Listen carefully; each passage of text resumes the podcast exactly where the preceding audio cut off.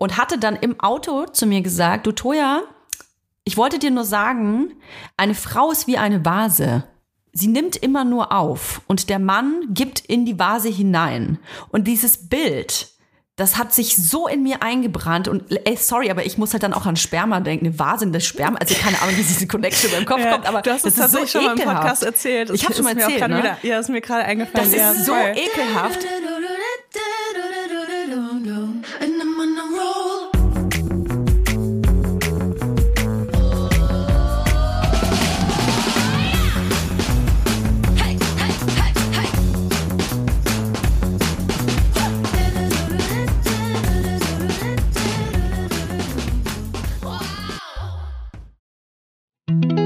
Jetzt Kommt Werbung. Kommen wir zu unserem heutigen Werbepartner und zwar Emma Matratzen. Also man weiß es vielleicht nicht, aber es ist schon 22 Uhr. Wir sitzen hier Mhm. auf dem Boden. Wir sind müde. Seit Stunden nehmen wir hier auf. Und ich freue mich über nichts mehr, als gleich nach Hause zu fahren und mich auf meine Emma-Matratze zu legen, weil ich habe letzte Nacht woanders geschlafen. Und ich habe es Die Person ein hatte bisschen- keine Die Emma-Matratze. Person hatte keine Emma-Matratze. Ich weiß nicht, wie das passieren kann, dass ich noch eine Person kenne, die keine Emma-Matratze hat. Aber ich hoffe spätestens, wenn diese Person diese Werbung hört, wird sich das ändern. Es äh, ist einfach wirklich eine Matratze, die auf die Bedürfnisse, auf die, ich sag mal, die haben alle Bedürfnisse, die Menschen so haben beim Schlafen, in einen Topf geworfen und haben die perfekte Matratze für alle gemacht. Mhm. Und äh, da gibt's natürlich dann auch verschiedene Varianten. Ich habe die Emma 25 Hybrid und bin super happy mit der. Nicht nur, weil sie 10 Jahre Garantie auf den Matratzenkern hat, äh, sondern auch, weil ich die Easy 100 Nächte Probe schlafen konnte. Noch dazu ist der Härtegrad individualisierbar. Das heißt, man kann sie äh, umdrehen und dann ist sie entweder weicher oder härter. Und sie hat eine Bewegungsabsorbierung für einen ruhigen Schlaf, was gerade mit anderen Menschen, vor allem kleinen Menschen im Bett, ein äh, Segen ist, kann man sagen. Mhm.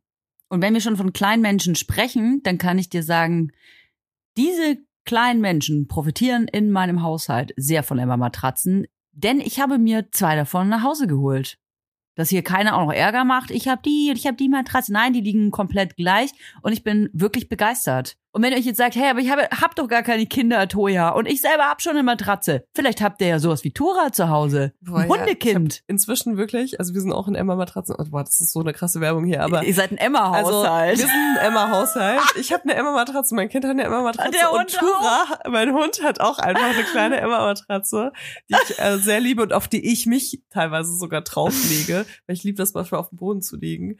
Und ja, egal, auf jeden Fall, wir haben alle Emma-Matratzen. Wenn ihr auch eine Emma-Matratze wollt oder ich letzte Nacht bei euch geschlafen habe und unruhig geschlafen habe wegen eurer Matratze, dann könnt ihr euch jetzt mit unserem Code eine Emma-Matratze nach Hause bestellen und ihr spart nämlich zusätzlich zu dem mega krassen Ostersale, der gerade bei bis Emma zu läuft, 50 Prozent Rabatt gibt's. bei dem Ostersale. Und Mhm. mit unserem Code spart ihr zu diesen 50 Prozent, zu dem bis zu 50 Prozent, spart ihr noch 5 Prozent On top auf alle Angebote.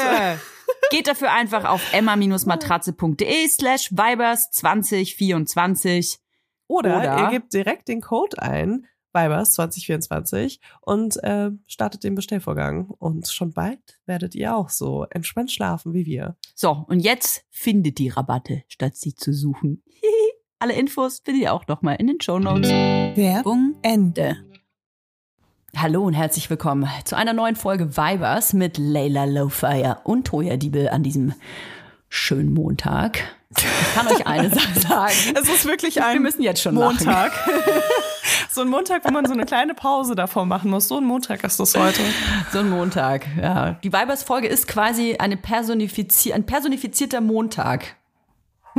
Aber vielleicht, weißt du, wenn man schon vorne rein denkt, so, boah, das ist eine richtige Montagsfolge, dann sind es so, so Folgen, die werden dann für den Grimme-Preis äh, nominiert. Also ganz ehrlich, Toja, heute wird ein, ein, ein wahrliches Feuer entstehen in diesem Podcast. Ich Oh. weiß es einfach. Ich habe mich so lange auf diese Folge vorbereitet. Ey, ich hab, und das ist so lustig, dass du das sagst. Ich habe ähm, selten, also außer wir reden wirklich über ähm, politische äh, Inhalte, da mache ich mir dann auch wirklich viele Notizen.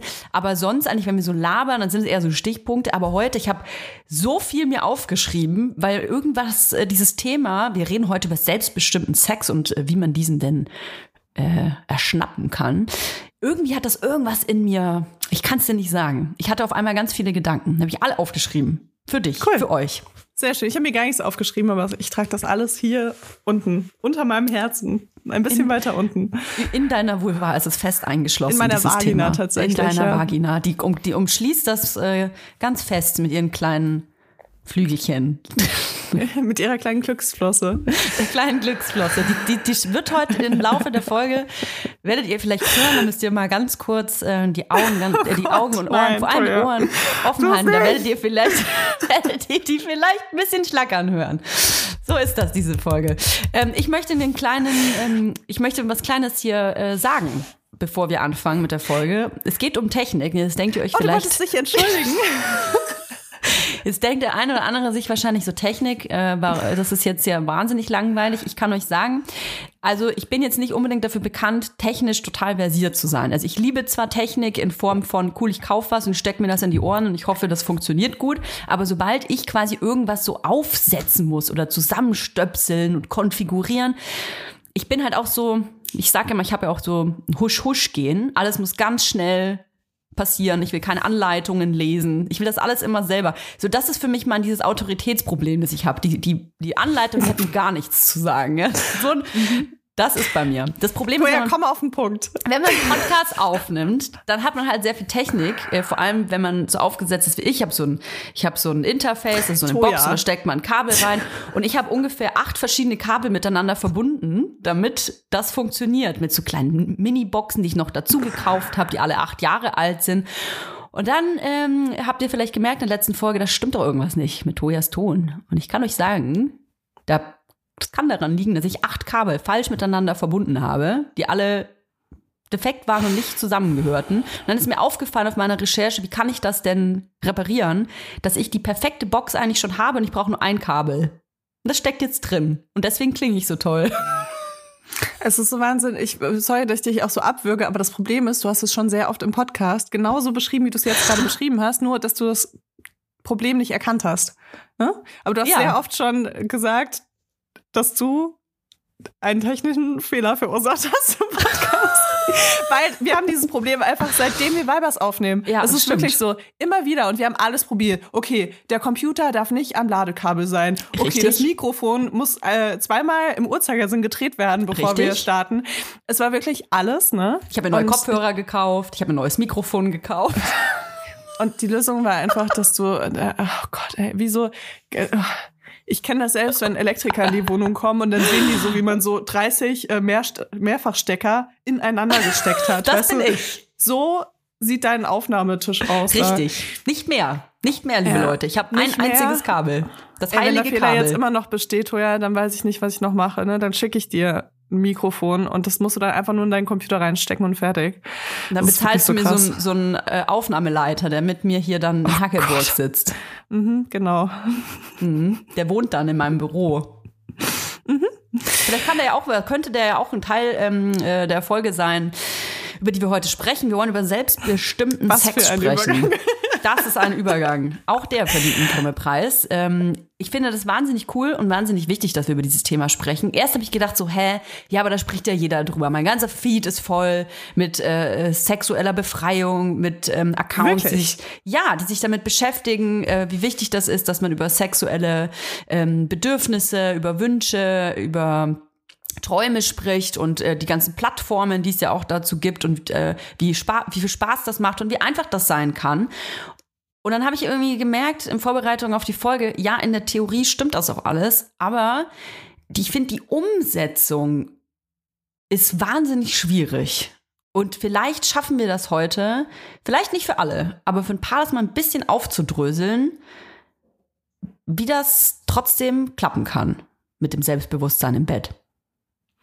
Absolut. Ich meine, ich hatte jahrelang einen Sex-Podcast und äh, Mhm. habe sehr viel über Sex gesprochen, sehr viel auch über schlechten Sex gesprochen.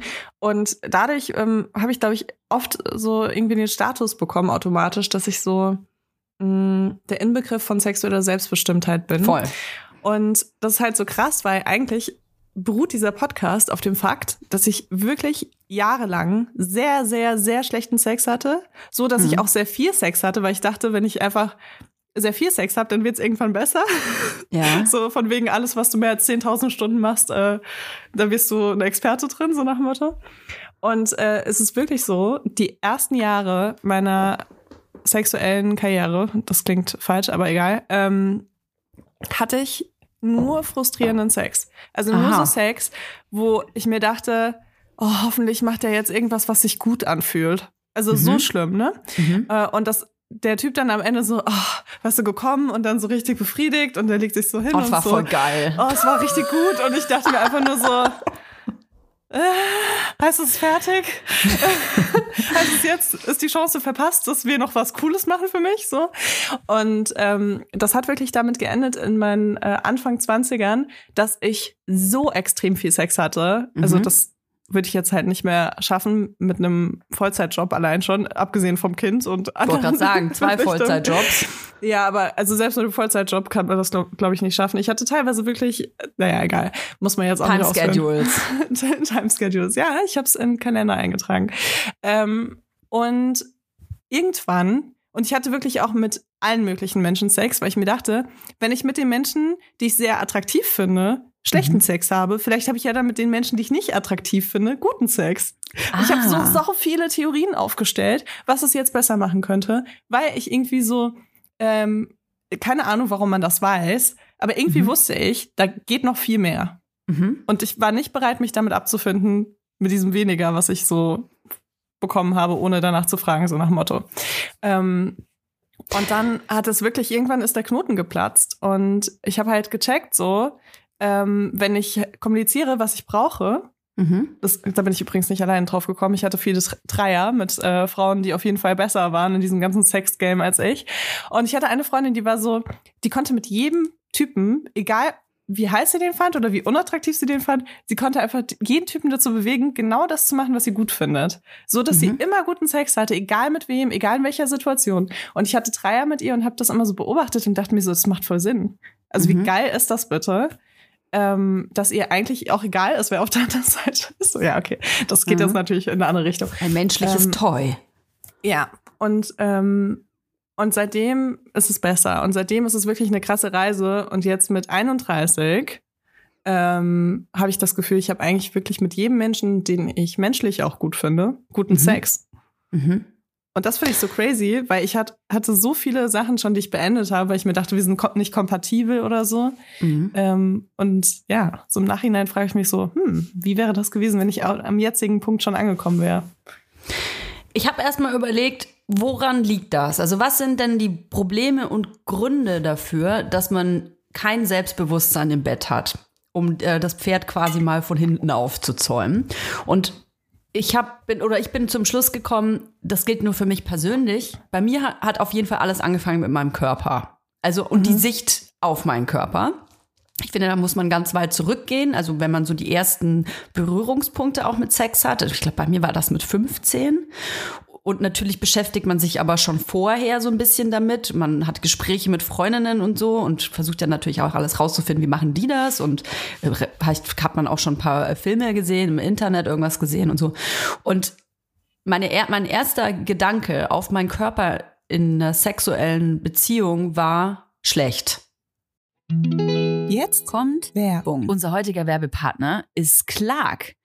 Leila, was rätst du? Wann durfte die Frau arbeiten gehen ohne die Erlaubnis des Ehemanns? Also ab in welchem Jahr, schätz mal. Äh, ich würde sagen, in den 70ern. Richtig, es sind tatsächlich äh, Ende der 70er. Tatsächlich bis zur Einführung des Gleichberechtigungsgesetzes 1958 konnte der Mann den Anstellungsvertrag seiner Frau ohne deren Zustimmung fristlos kündigen. Aber jetzt kommt's eben, das kommen wir jetzt in die, in die 70er, noch bis 1977 durfte eine Frau in Westdeutschland nur dann berufstätig sein, wenn das mit ihren Pflichten in Ehe und Familie vereinbar war. Urks. Äh, krass, oder? Oh Ist yeah. nicht so lange her. Und was ich noch tatsächlich viel crazy-mäßiger finde, bis 62 durften Frauen ohne die Zustimmung des Mannes gar kein eigenes Bankkonto eröffnen. Ja, ist ja auch blöd, ne? Wenn Frauen eigene Bankkonten haben Dann kaufen die am Schluss noch was, was sie selbst wollen. oder werden halt finanziell unabhängig und Oh, verlassen ihren Mann. Ganz schrecklich. Mhm. Das wollen wir natürlich. Peinlich, peinlich war das damals. Also äh, man, man hat jetzt immer so das Gefühl, so, okay, heute ist alles anders, ne? Mhm. Aber äh, viele Sachen sind immer noch Männersache. Und gerade wenn es so um Dinge wie Finanzen, Altersvorsorge und Versicherungen geht, ähm, sind laut Umfragen immer noch primär äh, die Männer dafür Mhm. verantwortlich in den Familien. Und äh, das will Clark natürlich auch ändern, weil finanzielle Unabhängigkeit äh, ist auch ein Stück von Gleichberechtigung in Mhm. unserer Gesellschaft. Und äh, deswegen ist es super, dass wir eine App haben, die es äh, super zugänglich macht, sich um diese Themen zu kümmern. Also um Finanzen, um Altersvorsorge und eben auch um Versicherungen. Mhm. Ich finde Clark super übersichtlich. Also du hast eine App, wo du wirklich alle deine Versicherungen unterbringst. Clark äh, funktioniert gleichzeitig auch als äh, Makler oder Maklerin und äh, schlägt dir dann immer wieder ähm, neue Angebote vor, wenn sich irgendwas verändert hat, wenn du eine günstigere Versicherung abschließen könntest als die, die du schon am Laufen hast. Und schaut eben auch, dass dein Versicherungsschutz wirklich alles abdeckt, zeigt dir Versicherungslücken auf und empfiehlt dir auch so Sachen wie Altersvorsorgen. Alles in einer App, also unkomplizierter geht's wirklich überhaupt nicht mehr. Natürlich haben wir auch ein Extra für unsere Hörer und Hörerinnen. Es gibt nämlich on top einen 30 Euro Shopping-Gutschein für Brands wie Zalando, Douglas oder Ikea, wenn du in der App zwei deiner bestehenden Versicherungen hochlädst. Dafür müsst ihr einfach nur die Clark-App runterladen oder eben direkt auf die Website gehen. wenn ihr den Gutscheincode MILF34, alles groß geschrieben, M-I-L-F und dann 34 als Zahl Ihr habt richtig gehört. Mhm, eingebt, dann äh, könnt ihr die Versicherung hochladen und schon bekommt ihr einen 30 Euro Shopping-Gutschein. Mm, Die Teilnahmebedingungen und natürlich alle weiteren Infos findet ihr wie immer in den Shownotes. Werbung Ende. Also mein Körper ist nicht der richtige für Sex. Jetzt nicht physisch gesehen, ähm, mechanisch gesehen meine ich, sondern so optisch passt der schon mal gar nicht, weil ich bin ja unzufrieden mit meinem Bauch, ich bin unzufrieden mit meinen Brüsten und dann ist der Typ das ja äh, automatisch auch. So, das war mein erster Gedanke und deswegen war es von Anfang an so, dass ich mich gar nicht eigentlich auf den Akt einlassen konnte, außer auf dieses Mechanische. Ich habe mich also nur auf meinen Partner fixiert, was der will, was der braucht, was der gut findet, weil ich ja wusste, ähm, ich, ich werde mich sowieso nicht gut fühlen, weil ich finde meinen Körper ja auch schon kacke. Und das ging, ging nicht nur um meinen eigenen Körper, weil ich jetzt irgendwie die Brüste zu groß fand und meinen Bauch zu dick fand, ähm, was im Nachhinein auch total absurd ist, wenn ich an mein 15-jähriges Ich denke, was mich, was ich echt, ich habe richtig Mitleid mit meinem 15-jährigen Ich, sondern Haben wir, glaube ich, alle, Toja, wenn wir an unser wir, glaub ich, alle. 15-jähriges Ich denken. sondern es ist natürlich auch dieses Narrativ, was man damals vor äh, 20 Jahren noch hatte. Das ist natürlich einfach ein anderes gewesen als heute, wie der weibliche Körper einfach zu sein hat und was der weibliche Körper so für Aufgaben hat und wie da Jugendliche drüber sprechen und wie sich eine Frau auch im Bett zu verhalten hat, also dass die gar auf gar keinen Fall auch ähm, zu selbstbewusst sein darf. Weil, das hatten wir in der Folge schon mal vor ein paar Monaten, das ist dann eine Schlampe gewesen. Eine, eine, eine Stadtmatratze. Eine Frau, die sagt, was sie will. Eine, äh, eine, eine junge Frau, die ähm, Lust auf Sex hat. Ugh, was ist mit der falsch? Die kann ja gleich ein Bordell öffnen, wenn sie das so toll findet. Weißt du? Das war das, was ich im Kopf hatte. Also schön devot sein, zurückhaltend und ja nicht zu Selbstbewusstsein sein, weil ich auch das Gefühl hatte, dass Männer und Jungs in dem Alter, ich rede jetzt von Teenagern, dass sie das gar nicht wollen. Das ist unattraktiv. Absolut, ja. Und das, es ist tatsächlich was, was mir bis heute immer wieder trotzdem noch begegnet, obwohl ich ja keine Teenager mehr date, zum Glück.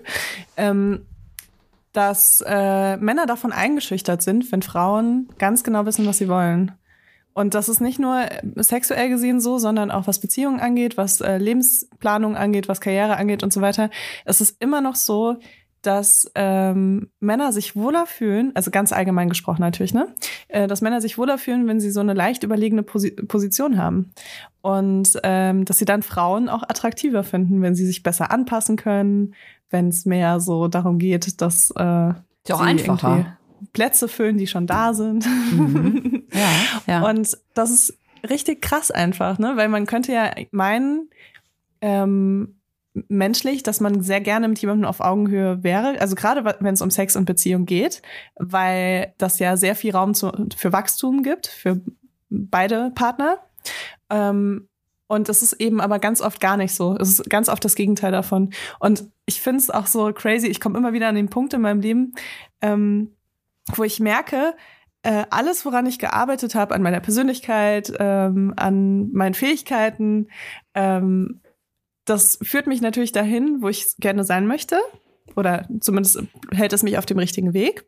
Aber es bringt mich auch gefühlt immer weiter weg von Menschen, die äh, nicht diese Arbeit gemacht haben. Und in meinem Fall sind das halt eben oft Männer, die sehr spät sich erst mit gewissen Themen auch auseinandersetzen in ihrem Leben, weil sie das halt nicht mussten. Ne? Ja, weil wenn du immer Leute Generation hast, die sich nach dir richten, dann wirst du nie konfrontiert mit deinen eigenen Sachen so. Mhm. Ja, eine Ja. andere Gen Generation. Ja. Wie meinst du das? Äh, nee, ich, ich meinte, dass ich glaube, dass, eine, dass die eine Generation Männer, ähm, die vielleicht jünger ist als wir, auch vielleicht viele Jahre jünger ist als wir, die jetzt vielleicht Abitur machen oder jetzt anfangen zu studieren, dass natürlich da die, ähm, die Anzahl der Männer, die sich aktiver mit sowas auseinandersetzen, und zwar, hey, wie, wie funktioniert eigentlich Augenhöhe und auch im Bett Augenhöhe, ähm, die ist natürlich viel höher als bei der Generation, in der wir sind. Weil die, die Generation, die wir sind, das sind ja die Jungs, mit denen ich in der Schule war und die mit mir aufgewachsen sind und die von Anfang an ja ähm, mit mir zusammen sozialisiert wurden. Die Frau darf nicht zu selbstbewusst sein, äh, äh, selbstbewusst sein. Das, ähm, ich glaube, dass das, ich will die Männer nicht in Schutz nehmen, aber ich glaube, gerade für die, und deswegen ist das so anstrengend auch für uns Frauen, für die ist es natürlich noch mal viel schwieriger, weil die müssen das eigentlich noch mal lernen. Ja, und es geht da auch viel so um Privilegien aufgeben und so. Ja, das ist so ja. krass. Ich habe letztens wirklich auch so eine Unterhaltung mit einem Mann geführt. Ich rede manchmal mit Männern, das ist voll krass. Ähm, und äh, da ging es eben auch darum, also ist eigentlich in der Augenhöhe überhaupt möglich, langfristig, wenn man zum Beispiel zusammen ist und ähm, sich auch mehr vorstellen kann, weil es ist ja immer ein Ungleichgewicht da. Wenn man zum Beispiel Kinder bekommt in einer heterosexuellen Partnerschaft, ne? Mhm. und irgendwas geht schief. Was auch immer, ne? Es kann ja sein, dass der Mann auf einmal irgendwie keinen Bock mehr auf die Frau hat oder äh, irgendwas so zwischen einem steht oder sonst irgendwas oder die Situation sich ändert, die Ziele sich ändern, was weiß ich was. Mhm. Dann ist es einfach immer so, dass der Mann eigentlich konsequenzlos die Familie verlassen kann, Ja. ähm, maximal vielleicht noch Unterhalt, unterhaltspflichtig ist, aber niemand in Deutschland wird ihn dazu zwingen können, äh, den Umgang wahrzunehmen ähm, und sich um die Kinder zu kümmern und weiter eine Bezugsperson zu sein. Ähm, und die Frau ist immer in der Verantwortung, was alles andere an, angeht, also was die komplette Care-Arbeit angeht, was äh, die Bindung Fällen, ja. angeht. Mhm. In, ja, in sehr, sehr vielen Fällen ähm, In allermeisten Fällen, ja. in den allermeisten Fällen und vor allem muss man sagen, ähm, was ich damit meine, ist konsequenzlos. Ne? Also wenn die Mhm. Mutter, also die Mutter kann das theoretisch auch entscheiden, zu sagen, ich möchte nicht mit meinen Kindern jetzt weiterleben, ich möchte die Aber sein, dann die die wirst du auf Familie. den Scheiterhaufen. genau, du gehörst auf den Scheiterhaufen und ich sag, ich sag mal so, ne, wenn der Vater dann sagt, ich möchte das aber auch nicht, dann kommen die Kinder in Obhut. Ja, Und- korrekt. Das ist halt so ein krasses Ungleichgewicht. Das ist halt, weißt du, also der, der Vater kann die Familie verlassen und wird niemals, ne, von irgendjemanden ähm, geschämt dafür. Mhm. Also der kann einfach sein Leben ganz normal weiterführen. Niemand wird sagen, warum hast du deine Familie verlassen? Es ist übrigens in den 70ern, ich habe äh, einen Podcast äh, neulich gehört, da ging es darum, was eigentlich damals passiert ist. Nicht nur, wenn ähm, die Frau einfach gegangen ist, sondern vielleicht auch, wenn eine, eine Mutter damals krank geworden ist in einer Familie. Und da wird beschrieben, dass eben, also die Mutter ist krank geworden, die hatten dann drei kleine Kinder. Was hat der Mann dann gemacht? Die Mutter ist krank und musste ins, Frau gesucht. musste ins Heim. Nee, erstmal, also die Frau musste auch ein betreutes Wohnen und die drei kleinen Kinder waren da. Was hat der Vater gemacht? Selbstverständlich erstmal ins Heim gegeben zur Überbrückung, sich dann eine neue Frau gesucht und dann die Kinder wieder zurückgeholt. Und dann war die neue Frau mit den Kindern allein und er ist äh, wieder arbeiten gegangen. Also ähm, das ist jetzt äh, nicht überall und immer so gewesen, aber es ist schon ein gängiges Modell gewesen. Also wenn die Frau nicht da war, ja, der Mann alleine kann sich auf gar keinen Fall um die Kinder kümmern. Die Frau ist ja selbstverständlich, dass sie sich alleine drum kümmern soll. Ja, ich erinnere mich dran, ich habe letztens, ja, es ist jetzt auch schon wieder her, habe ich so einen Instagram-Account gefunden. Ähm, und da war es andersrum. Also der Familienvater, Mhm. ähm, der wurde krank und ähm, war intensiv pflegebedürftig. Und ähm, die Frau hat ihn weiterhin gepflegt und sich auch weiter um die Kinder gekümmert und alles. Aber sie hatte irgendwann dann, nach mehreren Jahren, hatte sie einen neuen Partner, der Mhm. dann auch mit der Familie zusammengelebt hat und wurde so hart auseinandergenommen dafür im Internet. Und da dachte ich Hä? mir auch so Warum? krass, ne? Weil sie einen neuen also, Partner hatte, oder? weil sie einen neuen Partner hatte und jetzt ihr Ex-Mann sozusagen ja mit Mhm. dem neuen Partner und den Kindern zusammenleben muss, weil er ja von ihr gepflegt wird. Und, und er war aber auch gar nicht so, also, ne, der, das war, der, der war bettlägerig oder so. Also, weißt du, das war jetzt nicht, ähm, als ob der da wirklich Also es gab ein Einverständnis vielleicht auch einfach. Es kann ja auch einfach sein, Oder dass der im vielleicht Bett gab es lag auch gar sagt, ja, kein okay. Ein- Einverständnis, weil kein Einverständnis möglich war, weil ja, der okay. ähm, Mann so krank war, ne? Mhm. Und äh, das fand ich auch so krass, weil ich mir auch, ich stelle mir in so Situationen immer vor, ja, aber wie wäre es, wenn es andersrum wäre? Dann wären alle so, oh Gott, zum Glück hat er eine neue Frau gefunden, die sich um die Kinder kümmern kann und so, Mhm. ne? Ja, stimmt. der, jetzt, der muss ja auch mal was für sich machen. so Männer Ja, müssen auch ja. mal was für sich machen. Es ist voll der krasse Ausflug, aber ich finde, man muss das irgendwie auch mit erwähnen, wenn man über Augenhöhe in, Bezie in heterosexuellen Beziehungen spricht. Mhm. Weil das ist einfach, natürlich wünschen wir uns alle, dass das möglich ist und dass wir wirklich alle gleichberechtigt sind.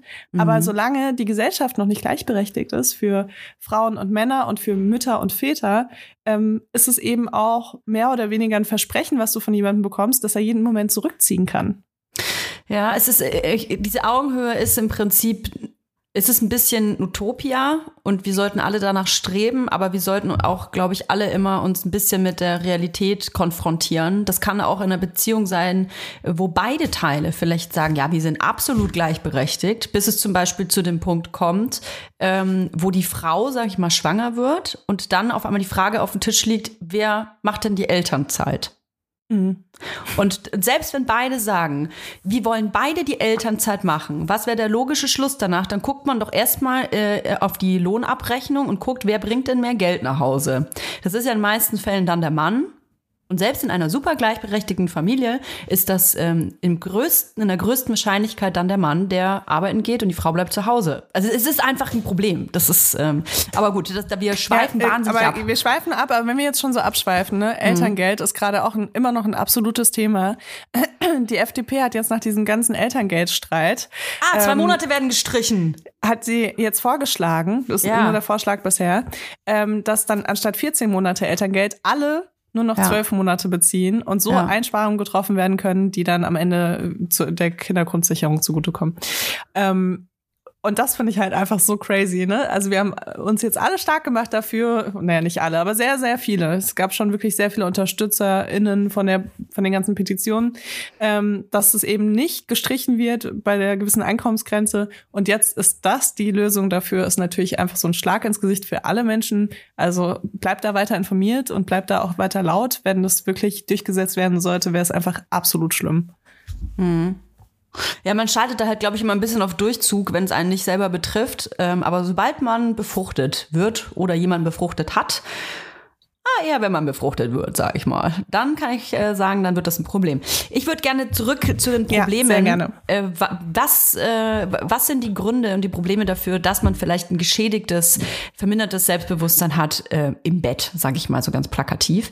Ähm, wir haben darüber gesprochen, dass es der Körper ist, dass es die Sicht ähm, allgemein auf die Frau ist. Da kam ja dann die ganze Exkursion. Und ähm, dann hatte ich auch ganz äh, krass den Gedanken, dass es bei mir auch eben dieser Vergleich die ganze Zeit war. Also ich glaube, es ist was sehr Menschliches, dass wir uns sowieso die ganze Zeit mit Leuten vergleichen und wir vergleichen uns natürlich ähm, als Frauen, gerade im sexuellen Kontext auch eher mit Frauen und vielleicht mit denen, ähm, die wir bewundern. Und wenn wir aber natürlich uns immer mit den Frauen vergleichen, die ja, äh, eine öffentliche Bühne haben und ähm, äh, ich sag jetzt mal in heutiger Zeit Social Media die ganze Zeit zu sehen sind, dann ist der Vergleich utopisch. Es kann, du kannst ja nicht die Person werden, du bist halt nun mal eine andere Person. Und ich glaube, dass das so frustrierend sein kann, einen so zerfressen kann, wenn man sich die ganze Zeit denkt, so, okay, aber meine Brüste gefallen mir gar nicht. Hätte ich die Brüste von, weiß ich nicht, Heidi Klum, dann wäre ich, dann, dann, dann wäre ich gut im Bett. Aber so Mhm. geht das gar nicht. Ja, das ist krass, ne? Weil es absolut nicht stimmt. Also, Also es wird sehr viel auf das Äußere. Ja, ich glaube, das ja. Äußere hat un einen unglaublichen Impact auf dieses ja, vor allem wenn du so Selbstbewusstsein. jung bist, ne? Mhm. Das ist schon echt krass. Ja, ich, ich weiß nicht, ich hatte irgendwie in dem Alter, wo ich angefangen habe, Sex zu haben, hatte ich noch gar nicht so, war ich noch gar nicht so im Einklang mit meinem Körper, dass ich überhaupt sagen konnte, was ich alles schlimm finde daran. Also ich war irgendwie Ah. noch, bin noch nicht so in meinem Körper angekommen in dem Alter. Das kam erst später bei mir tatsächlich. Ähm, aber was ich halt ganz krass auch hatte, war so Scham. Mhm. Und das war weniger so Scham von wegen, ah, ich, der könnte ähm, irgendwas sehen, was ich nicht schön finde oder so. Oder äh, was mich stört, sondern eher so dieses, wenn ich zu schambefreit bin, dann, also das, was du auch schon angesprochen hast, ne, dann denkt er, ich bin eine Schlampe. So, wenn Mhm. ich dem jetzt meinen Arsch entgegenstrecke beim Sex, also so einfache Sachen, ne? Doggy Style war für mich erst in meinen 20ern Schrecklich. möglich. Ja, ich fand das ganz schrecklich, jemandem Ja. mein, mein Arschloch und meine Scheide zu präsentieren. Ja, ja. Ich freue mich auf die Nachrichten, weil ich Scheide gesagt habe. Egal, auf jeden Fall, ähm, das war absolut ein Problem für mich. Und ich muss sagen, das hat sich auch, kommt, also erst die letzten Jahre wirklich nochmal so richtig gelegt, ne? Und Mhm. für mich ist das eine absolute essentielle Zutat dafür, dass ich richtig guten Sex habe, ist, dass ich absolut schambefreit bin. Ja, das ist halt leider so alles so eng miteinander verwoben. Im Prinzip die Scham, woher kommt die? Weil wir eben ähm, so sozialisiert worden sind, dass der eigene Körper nicht ausreicht oder dass gewisse Formen einfach nicht ähm, der der gesellschaftlichen Schönheitsnorm äh, entspricht. Ich Ja, wollte zum in deiner Geschichte, ne? Oben sitzen. Das, das Ja. war ausgeschlossen. Ich habe dann, ich weiß gar nicht mehr, ich hatte auf jeden Fall Gründe. Weil ich hätte, ich, mh, ich wollte nämlich auch nicht zugeben, dass ich mich nicht schön finde sondern ich habe halt dann gesagt, nee, da macht's mir keinen Spaß, obwohl ich das gar nicht wusste, weil ich es noch nie ausprobiert hatte. Aber da für mich war ähm, mehr als dieses Doggy-Style, von dem du redest, viel schlimmer der Gedanke, ich sitz frontwärts auf dem Typen, der guckt mich auch noch von unten an. Von unten mein Dopp sieht man Doppelkinn, sieht man immer scheiße aus von unten. Und dann hängen da meine riesigen Brüste über seinem Kopf und dann und dann fast dann hält er mich fest an meinem Bauch. Das war für mich die eine ne Vollkatastrophe, diese Vorstellung. Dann wackelt alles auch noch. Ey, Toja, ich liebe das, dass du das sagst und dass du das auch zugibst, dass du was anderes gesagt hast. Ich habe zum Beispiel bei Doggy Style habe ich lange gesagt, nee, das mache ich nicht. Das ist mir zu degradierend. Aha, wirklich? Ja, voll. Aha. Und äh, also genauso bei Blowjobs auch. Und also voll viele Sachen. Ich ich, glaube, ich habe das auch wirklich selbst geglaubt. Das war jetzt nicht so eine Lüge, die ich mir ausgedacht habe oder so. Ich habe das wirklich gedacht. Ähm, aber es hat alles sehr viel mit Charme zu tun. Und es ist so geil, dass wir auch zwei unterschiedliche Themen haben, ne? Weil du hast ganz krass so dieses körperliche Ja, und ich habe ganz krass dieses Charme-Ding. Und bei mir kommt das nämlich gar nicht davon, dass man, dass ich das Gefühl hatte, ähm, als ich aufgewachsen bin, dass mein Körper nicht genug ist oder so, sondern ich hatte das Gefühl, dass mein Körper zu viel ist und dass ich meinen Körper verstecken muss und dass ich ähm, gewisse Sachen von mir auch nicht zeigen darf und auch ähm, die, das irgendwie so schützen muss. Mhm. Und, und daher habe ich so dieses krasse körperliche Schamgefühl gehabt. Mhm. Ähm, also ich meine, ich bin auch Tochter von äh, einer sehr katholisch aufgewachsenen Person und einer äh, iranisch aufgewachsenen Person. Und das ist auf jeden Fall eine krasse Kombi, kann ich euch sagen. ähm, Best of both worlds. sexuelle Selbstbestimmtheit angeht. äh, ne, weil ich einfach schon als Mädchen wurde mir gesagt, nee, du darfst keine Trägertops tragen oder so. Mhm. Ähm, von der einen Richtung und dann äh, von der anderen Richtung, aber du darfst nicht darüber reden, du darfst nicht darüber reden. Und Mhm. das ist auch ein Thema, worüber wir nicht sprechen. Ähm, und das natürlich auf jeden Fall, also ich bin sehr schambehaftet aufgewachsen und für mich ähm, war das ein langer Prozess, mich davon wirklich zu befreien. Ähm, und ich dachte natürlich als Teenager, dass ich das absolut machen würde mit dem, was ich getan habe und mit dem, wie ich rebelliert habe. Aber ich merke einfach jetzt mit 31, dass ich immer noch nicht angekommen bin. Und Mhm. das macht mich aber glücklich inzwischen, weil ich natürlich mir denke, also jetzt bin ich in so einem, auf so einem Stand angekommen, wo ich jedes Jahr sage, dieses Jahr hatte ich den besten Sex meines Lebens. Und das finde ich so Mhm. schön, weil das heißt, dass ich die nächsten Jahre Ja, einfach noch cool. geileren Sex haben werde. Und es ist aber Arbeit, ne? Also wir, wir können das nicht einfach alles abschütteln, was wir beigebracht bekommen. Ähm, ist natürlich auch gut, wenn jetzt Mütter zuhören, ne, mit ihren eigenen Kindern. Ähm, ihr könnt was dagegen tun, dass Kinder schambehaftet aufwachsen, dass Frauen irgendwann äh, später äh, denken, sie sind zu viel oder zu wenig oder sonst irgendwie nicht richtig. Mhm. Und äh, das passiert auch ganz viel in der Erziehung, natürlich, aber auch groß, zum großen Teil auch in der Gesellschaft. Ne? Also das darf man natürlich nicht ausblenden. Ich kann dir sagen, dass meine Erziehung in dem Bereich sehr ähm, offen war. Also ich durfte auch ähm, alles fragen und wir haben über alles gesprochen. Und dennoch hatte ich nicht dieses Selbstbewusstsein, weil, und das ist mir erst sehr spät bewusst geworden, weil ich wusste, und deswegen finde ich das so wichtig, dass, was du gerade sagst, diese Beziehung zwischen Mutter und Tochter kann auch was sehr, kann sehr viel ähm, damit zu tun haben. Ich wusste vom kleinsten Kindesalter an, meine Mutter hat Bereiche ihres Körpers, die sie nicht gut findet. Oder meine Mutter achtet sehr auf ihre Ernährung oder sagt, ähm, hier die Delle mag ich nicht. Oder also es ging immer sehr viel um Körper. Und nicht nur bei meiner Mutter, sondern auch deren Eltern ähm, haben immer kommentiert, das hatte ich auch schon mal erzählt, ach, die schmeckt's wohl gerade oder äh, ach, du siehst aber krank aus. Also äh, immer sehr ähm, äh, körperlich, was, und es hatte immer mit Gewicht zu tun, auf jeden Fall. Und ich glaube, wenn man als Kind schon so früh mitbekommt, ach, meine Mutter ist gar nicht zufrieden mit ihrem Körper oder meine Oma oder meine Tante oder wer auch immer, dann oder solche Sachen gesagt bekommt wie ach ja du du äh, brauchst ja noch keine Sorgen machen. Du bist ja noch jung. Du siehst noch gut aus. Was bedeutet dieser Satz? Aha wenn ich älter werde oder richtig eine Frau werde dann werde ich diese Probleme auch haben. Und schon ist äh, ist man vorbereitet auf diesen Selbstbewusstseins äh, Fall down. Ey, und was ich auch noch erzählen wollte, ähm, ich glaube, es ist so, ich meine, ich weiß nicht, ob das, ob das heutzutage, na klar gibt's das heutzutage noch. Ich, ich bin groß geworden mit einer ähm, Familie, die auch ultra religiös war. Ich war sehr gut mit denen befreundet. Und der Vater ähm, hatte damals mitbekommen von dieser Familie, dass ich einen Freund habe. Da war ich halt so 14, 15 oder so. Und ähm, der hatte sich wahrscheinlich dann auch gedacht, naja, die wird wahrscheinlich auch äh, bald Interesse in Sexuelle haben. Und hatte dann im Auto zu mir gesagt, du Toja, ich wollte dir nur sagen, eine Frau ist wie eine Vase. Sie nimmt immer nur auf und der Mann gibt in die Vase hinein.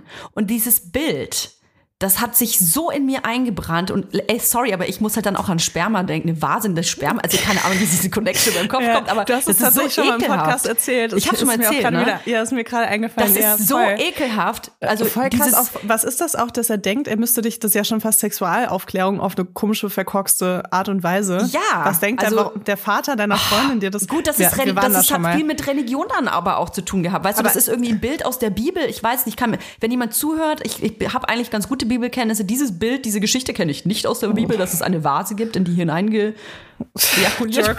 Oh Gott. Ja, absolut.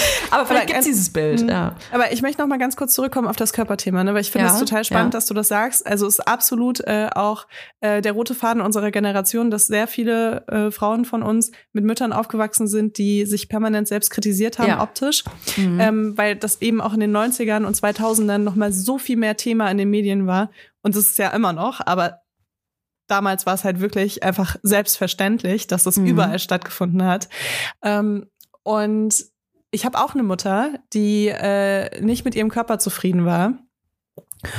Aber ich weiß auch nicht warum. Ich habe gerade ganz intensiv darüber nachgedacht, warum ich das nicht so krass hatte. Ne? Mhm. Aber ich, ähm, also ich bin auch mit einer Mutter aufgewachsen, die permanent gesagt hat, ich bin hässlich und du bist schön. Ne? Ah, aha. Ähm, ich weiß nicht, ob es vielleicht daran liegt oder so. Hast du ein Natürlich hat schlechtes Gewissen? Trotzdem, Oder was hat so, was macht so eine Aussage mit einem? ja, es ist total schlimm. Natürlich. Also- eigentlich ist es ja ein Kompliment.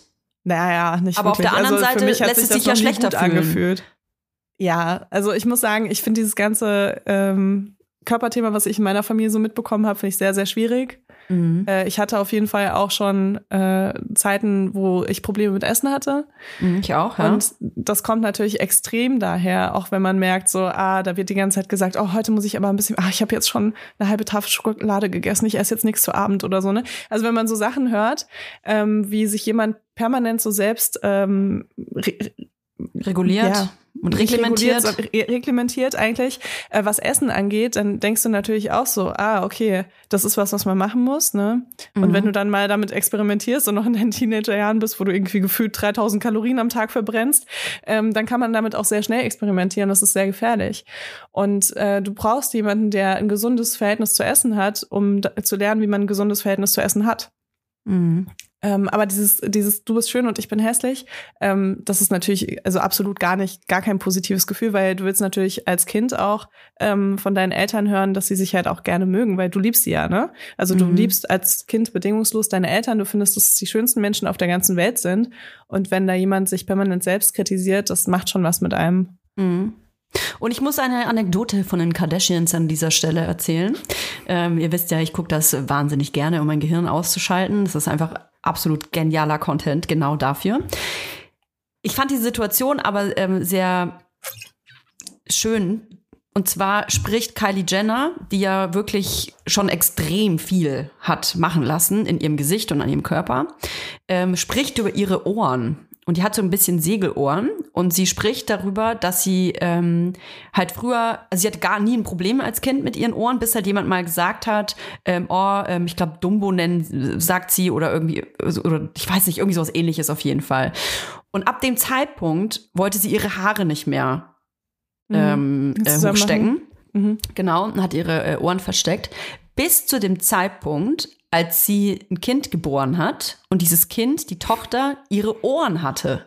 Mhm. Und sie in dem Moment ihr klar wurde, ich, mein, mein Kind ist das für mich das schönste Kind auf der Welt und ich liebe diese Ohren, dass sie ab diesem Zeitpunkt angefangen hat, wieder ihre Haare zurückzustecken. Also versteht versteht mich nicht falsch, ich weiß, sie hat wahnsinnig viel an sich machen lassen, aber ich finde, das ist eine sehr bezeichnende Geschichte, ähm, weil man, finde ich, sehr schnell merkt, dass wenn man selber Kinder bekommt und die haben etwas von einem, was man vermeintlich an sich selber eigentlich nicht mag, dass man erstmal versteht, dass das, dass es total egal ist. Voll. Ich habe tatsächlich auch so eine Geschichte. Ich möchte nicht sagen, welches Körperteil das ist, weil ich finde es immer schwierig, wenn man in der Öffentlichkeit spricht, ähm, wenn man zu sehr über seine Unsicherheiten spricht oder so. Ähm, aber es, ich habe das genauso. Ich, es gibt eine Sache in meinem Körper, die ich schon immer hässlich gefunden habe. Und Mhm. tatsächlich kommt das auch so richtig äh, aus meiner Familie so.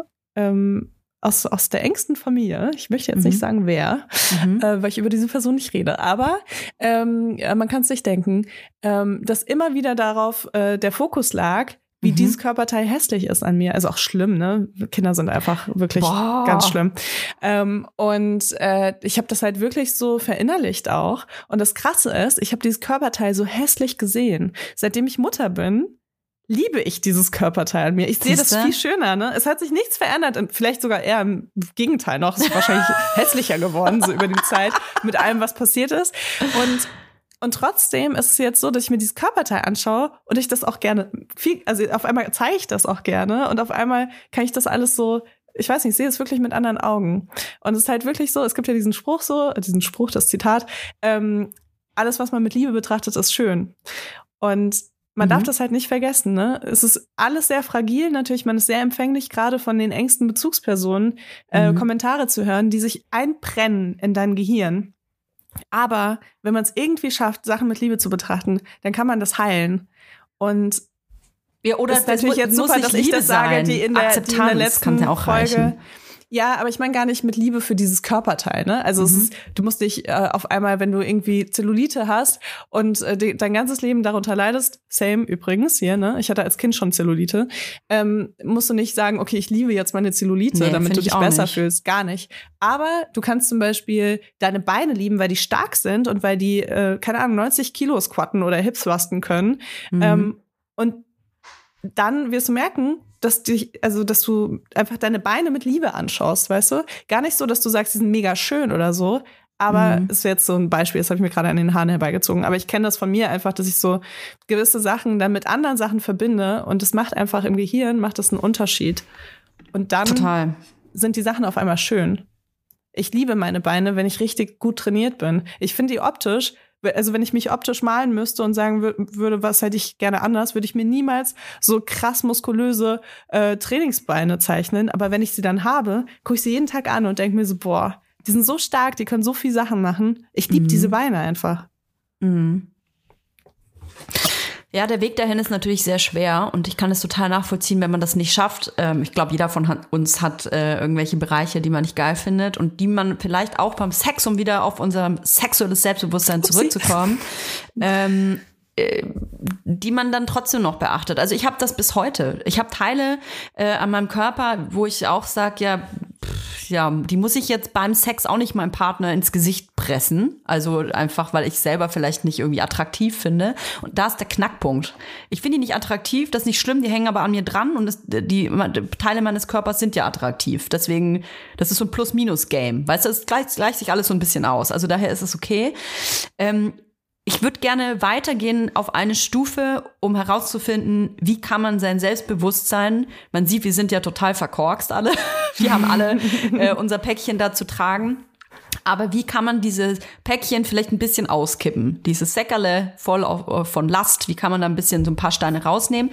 Und ähm, ich habe mir dann direkt so ähm, Situationen direkt vorgestellt, wenn ähm, die quasi zum Sex führen. Also egal, ob das der Partner ist oder ähm, vielleicht eine Affäre ist oder so. Also es ist kurz vorher oder ihr plant das, es steht bevor und dann ist irgendwie schon so ein Unwohlsein im Bauch. Äh, äh, wie wie schaffe ich das jetzt irgendwie, dass ich mich drauf freue? Und nicht, dass ich ähm, Sorge habe vor irgendwas. Und habe mir dann so Szenarien überlegt, was man machen könnte. Okay, ey, Toja, äh, in dem Moment, wo du das sagst, fallen mir 3000 Situationen ein, wo ich Sex wollte, aber Ja. Angst hatte, das zu sagen, damit ich nicht als so sexgeiles äh, Schlampenmonster irgendwie dastehe von meinem potenziellen Geschlechtspartner. Sexgeile Schlampenmonster. So heißt die Ja, so heißt Podcast-Folge. die Folge. Geil. Machen das wir. Schlampenmonster. Nee, aber wirklich, ne? Und das ist so geil, weil eigentlich fängt es ja wirklich schon da an, ne? Du möchtest Sex, aber dein Partner, äh, dein, dein Gegenüber, ist vielleicht einfach nur vorsichtig und will eine Art so äh, Einverständnis von dir, was ja mega geil wäre, so, ne? Wenn es immer so passieren würde. Aber du schaffst es nicht, dir das zu geben, weil du so schambehaftet bist und so Angst hast, äh, als weniger wert angesehen zu werden, dass Oder du lieber deine Fresse hältst. nicht, weil der genau, dass kocht. du lieber deine Fresse hältst und dann hoffst, dass er irgendeinen Schritt in die Richtung macht.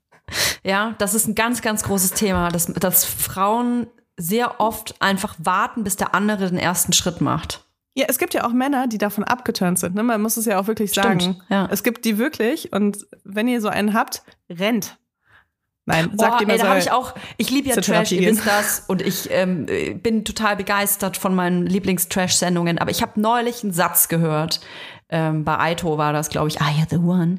Und da sagte eine Kandidatin, sie legte sich hin, die Männer wollen das nicht, sie legte sich hin wie so ein totes Reh vors Auto.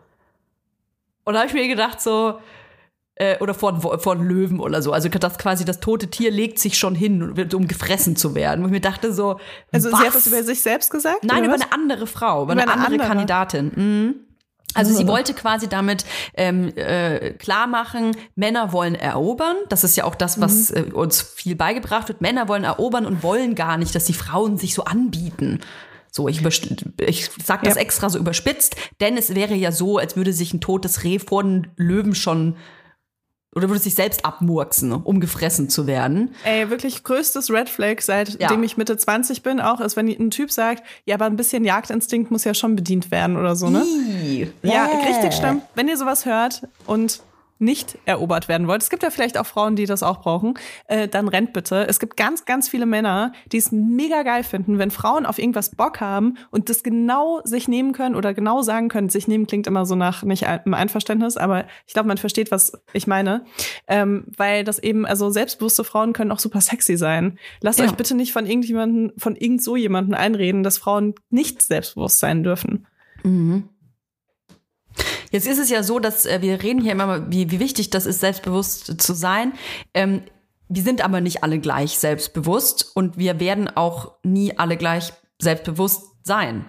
Und ähm, ich glaube, selbst wenn man so Unsicherheiten hat, dann kann man sich das selber angenehmer machen in so einer Situation, um ähm, äh, Sex, sage ich einfach mal, für den ich nehme so eine klassische Situation, ihr trefft euch am Abend, egal Beziehung oder nicht, ihr trefft euch am Abend, ähm, Sex steht vor der Tür quasi und jetzt überlegt man so, ah, ich fühle mich super unwohl, ich fühle mich irgendwie auch nicht sexy, ähm, wie, wie kann ich mich da irgendwie so in Stimmung bringen? Und ich kann dir sagen, dass für mich ähm, persönlich Atmosphäre wahnsinnig wichtig ist. Also es gibt Leute, denen ist das völlig egal, die bumsen überall und finden das total geil. La Leila lacht, kleine Anmerkung von der Redaktion. Ich bin eher der Typ, ich mag einfach, wenn es ein schönes Licht ist. Es muss nicht dunkel sein, aber einfach ein schönes Licht. Ich mag das auch, wenn eine Kerze brennt. Ich mag das, wenn coole Musik an ist, die ich gerne mag. Einfach, wenn es ein bisschen cozy alles ist. Ähm, das bringt mich in Stimmung. Mhm. So. Okay, Äh, soll ich dir sagen, was bei mir hilft? Bei Ja. mir fängt das schon beim Fertigmachen an. Ich habe Ja, wirklich sehr ja, selten ungeplanten Sex, weil ich Ja. wirklich, ich weiß eigentlich schon, ob ich Bock habe oder nicht an dem Tag. Und wenn ich dann so irgendwie duschen gehe, mir die Zähne putze und so, Mhm. irgendwie bin ich so in so einem Vorbereitungsritual. Es ist nicht so normale Körperpflege, es ist ein Vorbereitungsritual. meinst. Egal, ob das genauso aussieht wie sonst, egal, ob ich mich rasiere oder nicht, ne? Das meine ich jetzt gar nicht. Ich meine das jetzt gar nicht so, dass man sagt, oh Gott, ich muss perfekt aussehen für heute Abend, sondern es ist so, ich versuche mit meinem Körper irgendwie schon mal so, ne? Den so Ja, abzuholen. finde find ich auch. Ist super wichtig. Und Also, stell mir dann ja. auch vor, wie dieser Körper später Sex hat. So. Und dann Aha. ziehe ich was an, was ich später wieder ausziehen werde. Und dann ähm, von mir aus ähm, schminke ich mich und das ist die Schminke, die ich später beim Sex tragen werde. Und ich ähm, leg einen Duft auf oder keinen Duft auf, mach nur Deo oder sonst irgendwas und weiß, das ist der Du- Duft, also so werde ich später riechen beim Sex. Mhm. Und das ist irgendwie so voll die geile Vorbereitung, die ich auch so brauche tatsächlich. Weil wenn das dann so spontan ist, das kann auch mal cool sein. Aber meistens überrumpelt mich das dann zu sehr. ja, weil ich nicht mag das auch gerne bin. vorbereiten. Ich, ich mag ich kann, das auch, ich sich kann auch auf einer einzulassen. Clubtoilette Sex haben, aber ich brauche diese Vorbereitung vorher. Ja. Ja, ich finde das auch, das kann sehr, oh, ich mag das Wort empowern überhaupt nicht, aber ich finde, das ist, das betrifft es einfach sehr gut, dass man sich selber so ein bisschen empowert, ähm, wenn man sich schön macht, für sich selbst schön macht. Und Voll. das ist, und ich sag das ganz äh, extra, dieses für sich selbst schön machen, weil du musst dich halt auch super wohlfühlen. Ähm, obwohl du vielleicht Teile hast, die du nicht magst. Das ist egal, die sind halt an dir dran, wie ich gerade sagte. Plus, minus. Hey, ein paar Sachen gefallen dir schon. Aber wenn man sich ein Outfit raussucht, wenn man coole Unterwäsche kauft, man kann ja auch mal ein bisschen stöbern. Was gefällt einem, was gefällt einem nicht. Man kann man auch übrigens super mit einem Partner zusammen machen. Oder dem vorher schon mal schicken, hey, guck mal, das habe ich heute an. Also, oh Gott, der Druck, das- der damit kommt. ja, aber ich finde das, das, das so Ja. kann man auch das ein bisschen so anheizen. Weißt du, wir uns Ja. hören ja auch sicherlich viele Hörerinnen, die vielleicht auch in äh, langjährigen Beziehungen sind oder einfach in Beziehungen, wo es nicht mehr so ganz super sponti ist und so super leidenschaftlich, wie es in der ersten, im ersten Monat war, sondern wo sich das ein bisschen eingespielt hat. Und da muss man äh, auch trotzdem, aber und vielleicht auch gerade da immer wieder an seinem Selbstbewusstsein arbeiten, denn ich finde, wenn gerade in einer Beziehung der Sex abnimmt, egal ob man das zugibt oder nicht, dieses Abnehmen dieser Regelmäßigkeit ist, finde ich, für Selbstbewusstsein manchmal ein bisschen weird. Auch wenn man selber ja aktiv auch schuld daran ist, dass es weniger wird, aber man fragt sich dann, glaube ich, schon, ah, die haben ja nicht mehr so viel Sex miteinander, steht der überhaupt noch auf mich? Findet will der das überhaupt noch? Oder ist das nur noch so, ja, machen wir halt äh, für alle paar Wochen, damit es irgendwie abgehakt ist. Ich finde, äh, da kann man sich das Selbstbewusstsein aber auch wiederholen, indem man mit dem Partner zusammen herausfindet, äh, das kann ja was ganz Neues sein. Neue Outfits, gucken wir, was, äh, ob wir- jeder darf sich mal ein Porno aussuchen. Weißt du, was ich meine? Dass man einfach Ja, holt rausfindet. euch auch auf jeden Fall so einen so einen Adventskalender. Es gibt echt von sehr vielen Sexshops Uh, welche. ja. Ich, ich werde nächste Woche, glaube ich, einen Code haben. Aber ähm, ich kann euch sagen, also so ein Adventskalender in, in, in der Partnerschaft, Mhm. das bringt einen nochmal auf so ganz andere Sachen einfach, ne? Und manchmal ist es dann auch so, dass man sich Sachen anguckt und sich dann so denkt, hey, hey, ja, das machen wir nicht oder so, ne? Also es muss ja auch nicht sein, dass man dann alles durchzieht, was da Nee, drin ist oder nicht. so. Aber die Unterhaltung ist einfach offen. Und ich glaube, das ist wirklich auch so der erste Schritt, wenn man in einer längeren Beziehung ist, dass die Unterhaltung offen bleibt darüber. Weil wenn man gar nicht mehr das Thema anspricht und es nicht mehr stattfindet, dann existiert das ja irgendwann gar nicht mehr. Und dann hat man irgendwann auch keinen Zugang mehr darüber zu sprechen oder was daran zu ändern. Und einer meiner Lieblingstipps ist ja sowieso, das, den habe ich schon mal verraten, aber für alle, die den vergessen haben. Ich finde, wenn man so ein bisschen so eine Flaute hat, und es kann ja auch, das kann im Prinzip in der Beziehung sein, finde ich, kann aber auch so ein, ein kleines äh, Bröckelchen sein, äh, an die Affäre vielleicht, ähm, die man hinschmeißt, ist, dass man jemandem eine Nachricht schickt, weil sowas haut mich immer komplett zum Beispiel aus den Wolken, wenn ich auf einmal so eine Schmuddelnachricht bekomme. Ja, stimmt, das hast du schon mal erwähnt, ne? Ich finde, dass das kann, also nur wenn man darauf Bock hat natürlich, ne?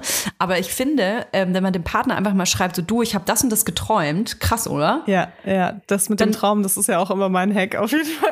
Ich habe das und das geträumt oder man kann es der Person ja auch sagen. Einfach, ich finde, da kann man auch gut austesten. Vielleicht hat man, da sind wir wieder bei Charme, vielleicht hat man irgendeinen Kink. Und über den Kink will man nicht sprechen. Und man würde das gerne mal ausprobieren, aber traut sich das dem Partner vielleicht nicht zu sagen, weil man nicht genau weiß, steht der oder die da drauf. Es sind ja nicht alle, es teilen ja nicht alle in ihrer Beziehung alles mit. So, manche haben halt auch ein bisschen Geheimnis voneinander. Ich finde es auch nicht unbedingt schlimm. So, aber um mal sowas rauszufinden, ob die andere Person da drauf steht, finde ich so eine Traumnachricht ja ideal. Weil dann kann man sagen, du, ich habe ja, weiß ich nicht, ich habe geträumt, äh, dass ich total angeschnallt im Bett liege. Du, das war irgendwie aufregend. Und ich finde, allein an der Reaktion kann man ja da schon merken, möchte mein Partner, meine Cool, Partnerin bring das bitte auch. Milch mit nach der Arbeit. Du, aber So, ah können ja, wir schon okay. machen, aber die, die Kinder müssen erst aus der Kita geholt werden. Ja, so, das ist halt. Ja, es ist krass. Äh, aber ja, es ist auch nichts, was sich von einem Tag auf den anderen ändert, natürlich. Ne? Also wir haben super viel gesellschaftliche Sachen, die, mit denen wir aufwachsen. Wir haben unsere Sachen aus der Kernfamilie, die wir gelernt haben, die wir ablegen müssen teilweise. Und ähm, der Weg dorthin ist wirklich ein langer und ich bin auch gespannt, wo das bei uns noch hinführt, weil ich wirklich auch immer noch jetzt und äh, ich dachte schon in meinen 20ern tausendmal, dass ich angekommen wäre, was, Sex, was mein Sexleben angeht.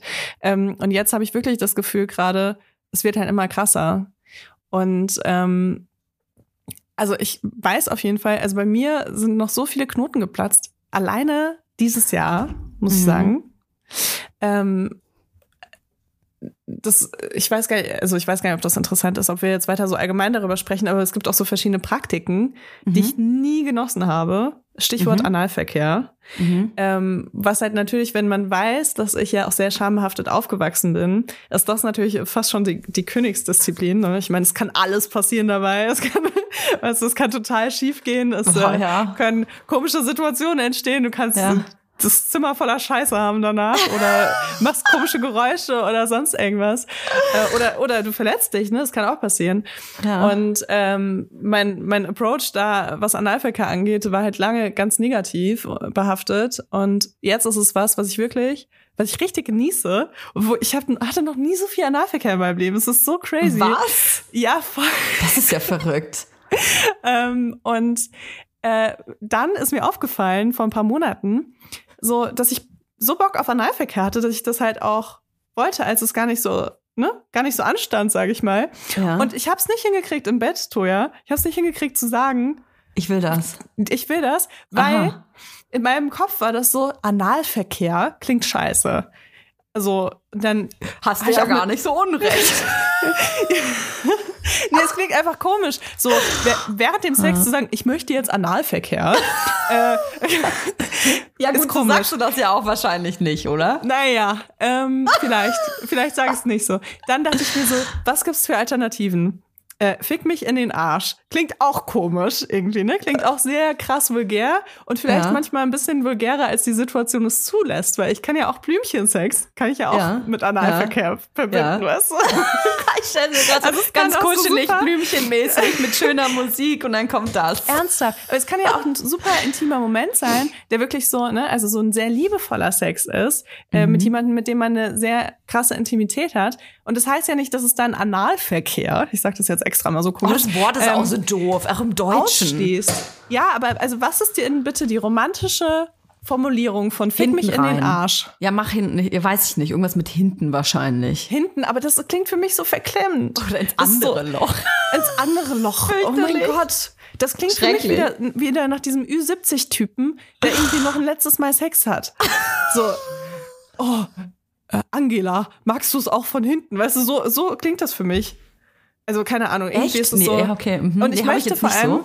also auch wenn ich vielleicht noch irgendwo so Schamzonen habe in meinem Sexleben, möchte ich, dass die so weit weg wie möglich von meinem Sex bleiben. Ne? Also ich möchte nicht sagen, kannst du mir statt in der Mumu, kannst du deinen Pipi-Mann Oh, äh, Ja. mir ins Hintertürchen stecken. Das finde ich ganz, ganz schlimm. Da kriege ich keinen mehr hoch. Und deswegen war ich in dieser Situation. Deswegen habe ich mit einem Freund darüber gesprochen. Ich meinte so, und ich weiß, dass er auch echt nicht wenig Analverkehr hat und dass er auch schon in Beziehung war mit Frauen, die das regelmäßig wollten. Und ich meinte so, ganz ehrlich, wie sagen die das? Ne? Also, weil es gibt natürlich, gibt's so den Move, dass du halt, ne, da jemanden hinführen kannst. Aber manchmal hast du ja vielleicht auch keinen Bock, da noch eine halbe Stunde darauf zu hoffen, dass der, dein Gegenüber dich versteht. Ähm, und er meinte ja so, ja, fick mich in den Arsch. Das, war einfach so, ja, das sagen die immer. Aha. Und allein, dass er das gesagt hat, hat das irgendwie für mich okay gemacht, das beim Sex zu sagen, auch wenn ich jemanden sehr gerne mag. Ach krass, okay. Dann, dann bin ich vielleicht noch so, kannst du mich in den Arsch schicken? Hey, ist das, ist das was? Also äh, gibt es für dich Praktiken, ähm, die für dich ausgeschlossen sind bei einem ersten Date? Ist vielleicht jetzt noch ein bisschen offens offensichtlich, aber vielleicht in, die so in den ersten drei Dates, sag ich mal, mit jemandem ausgeschlossen sind? Also, nachdem ich mir jetzt dieses Jahr angeschaut habe, bei mir würde ich sagen, nein. Mhm. Also für mich war Analverkehr auch ganz lange was, was ich nur in Beziehungen haben kann, mit jemandem, dem ich, dem ich krass körperlich vertraue. Mhm. Ähm, inzwischen kann ich dieses Vertrauen anscheinend etwas schneller fassen. Mhm. Um das mal anders zu sagen. Ich glaube, dass das ja auch ganz viel mit dem Kopf zu tun hat. Also gerade Mhm. äh, wenn es um Verletzungen geht oder so, das ist natürlich, wenn man im Kopf total verkrampft ist und äh, jemandem nicht so ganz vertraut, weil man den nicht kennt, dann ist natürlich da die Gefahr auch höher, dass man da schlechtes also Erlebnis hat. Analverkehr ist Ne? jetzt auch so ein krasses Beispiel, ne, weil da spielen ganz viele Faktoren mit. Das ist ja auch, es kommt auch ein bisschen auf die Penisgröße an und äh, wie Mhm. jemand auch Sex hat und so weiter. Wenn ich jetzt Sex habe mit jemandem, der so ein Rammler ist oder so, ne, würde ich Mhm. niemals sagen, ey, fick mich in den Arsch, weil ich mir denken würde, oh nee, zu wenig Kontrolle darüber, dass alles gut läuft. Ähm, oder auch, wenn ich eine Sprachbarriere mit jemandem habe, würde es mir auch schwerer fallen, Analverkehr zu haben, weil ich finde, das ist was, wo man sehr viel kommunizieren muss und wo man gerade so in den ersten Minuten das extrem richtig machen muss, sonst macht es keinen Spaß. Mhm. Und ähm, ja, also wenn jetzt jemand halt auch einen riesigen Penis hat, ne, Mhm. dann brauche ich schon sehr viel Vertrauen dafür. Mhm. So, so viel dazu auf jeden Fall. Aber ähm, ja, es, ist, es gibt wenige Sachen tatsächlich inzwischen. Ich hatte dieses Jahr sogar ein erstes Mal und ich habe es mir extra für diese Folge hier aufgehoben. Ich merke aber schon, ey, wir haben die Zeit krass überschritten. Wir müssen Ja. nächste Woche auf jeden Fall noch mal weiter darüber sprechen. Es gibt noch so viel, was darüber zu erzählen ist. Und ich muss dir unbedingt von diesem ersten Mal berichten, weil für mich war das voll das Happening, als jemand, der jahrelang äh, sich sehr intensiv auch beruflich mit Sex Hä, beschäftigt was hat könnte das denn noch ein sein? erstes Mal zu haben. Also ihr könnt es ja jetzt, äh, ey, ihr könnt uns das mal in die Kommentare von unserem letzten Post auf Instagram schreiben, was ja, ihr denkt, was was könnte es ist. sein? Was hatte Leila dieses Jahr als erstes, als als erstes Mal äh, im Bett? Das würde mich auch sehr interessieren. Äh, wir hören uns nächste Woche. Es geht einfach weiter mit einem zweiten Teil von ähm, äh, Selbstbewusstsein im Bett, selbst sexueller Selbstbestimmtheit, was ich großartig finde. Bitte ähm, erzählt allen von diesem Podcast, von dieser Folge, damit wir nächste Folge weiter da eindringen können. Hört sie mit Männern an. Hört sie mit euren Männern an oder mit anderen Männern, damit die auch mal ein bisschen äh, was lernen. Und dann freuen wir uns auf nächste Woche.